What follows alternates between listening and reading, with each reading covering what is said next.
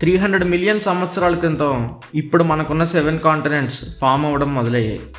అలా thirty four million years back form అయినదే Antarctica. భూభాగానికి బాగా కిందనుండటం వల్ల ఎక్కువ సన్లైట్ పడదు. అందుకే అలా కొన్ని సంవత్సరాలుగా గడ్డ కట్టుకుపోయి ఇప్పుడు ఒక ఎడారిలా తయారైంది. ఎడారి అంటే మనం ఎప్పుడు ఇసుకనే ఊహించుకుంటాం. కానీ అంటార్క్టికా మొత్తం డ్రైగా ఐస్తో మంచు పడకుండా ఒక ఎడారిలాగే ఉంటుంది. అక్కడ భూభాగం మీద ఉండే ఐస్ థిక్నెస్ యావరేజ్గా టూ పాయింట్ ఫైవ్ కిలోమీటర్స్ ఉంటుందంట. అంటే అక్కడ మనం నేలను చూడాలంటే టూ పాయింట్ ఫైవ్ కిలోమీటర్స్ ఐస్ని కట్ చేసి చూడాలి. Antarctica fourteen point four million kilometres విస్తీర్ణంలో ఉన్నా అక్కడ మన మనుషులు ఎవరం బ్రతకలేము. అందుకే అక్కడ గవర్నమెంట్స్ లేవు కరెన్సీ లేదు.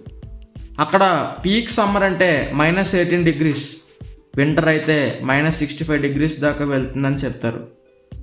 అక్కడ sixty to seventy percent of the air fresh breathable oxygen మరి fourteen point four million kilometres land మన భూభాగంలో వేస్టేనా అని మీరు అడిగితే కాదు.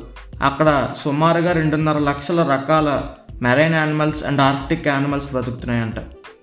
మరి మన మానవాళికి ఏంటి ఉపయోగం అని అడిగితే చాలా ఉపయోగం ఉంది.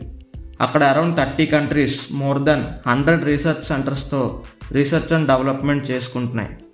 మనం వాడే ఎన్నో cutting edge technologies military arms missiles genetic labs virology centres ఇలా చాలా ఉన్నాయి. మన ఇండియావి కూడా అంటార్క్టికాలో రెండు రీసెర్చ్ స్టేషన్స్ ఉన్నాయంట. వాటి పేర్లు భారతి మైత్రి. అంటార్క్టికాకి ఫిక్స్డ్ టైం జోన్ అంటూ ఏమీ ఉండదు. ఎందుకంటే సౌత్ పోల్ దగ్గర అన్ని టైం జోన్స్ మీట్ అవుతాయి. అండ్ అక్కడ సమ్మర్ అంతా చీకటి ఉండదు వింటర్ అంతా వెళ్తురుండదు అందుకే అక్కడ ఉండే సైంటిస్ట్ ఏ దేశం వాళ్ళైతే ఆ టైం జోన్నే వాళ్ళు రిపోర్ట్ చేస్తారంట. ఇంత మంచి ఏరియా వల్ల మనకు చాలా లాభాలున్నా మన ప్రపంచానికి పెద్ద ముప్పు కూడా ఉంది. మన అందరం క్రియేట్ చేసిన గ్లోబల్ వార్మింగ్ వల్ల అంటార్క్టికాలో యావరేజ్గా త్రీ డిగ్రీస్ సెల్సియస్ టెంపరేచర్ పెరుగుతుందంట. ఇలా మనం గ్లోబల్ వార్మింగ్ పెంచుకుంటూ పోతే అక్కడ ఉన్న ఐస్ అంతా మెల్ట్ అయిపోయి మన ప్రపంచం మొత్తాన్ని ముంచేస్తుంది. మన స్పీడ్ చూస్తుంటే ఎక్కువ టైం కూడా పట్టేలా లేదు. వెరీ సూన్ అవి కరిగిపోతాయి మనం మునిగిపోతాం.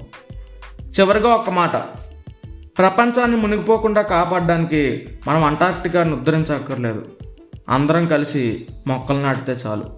జై హింద్.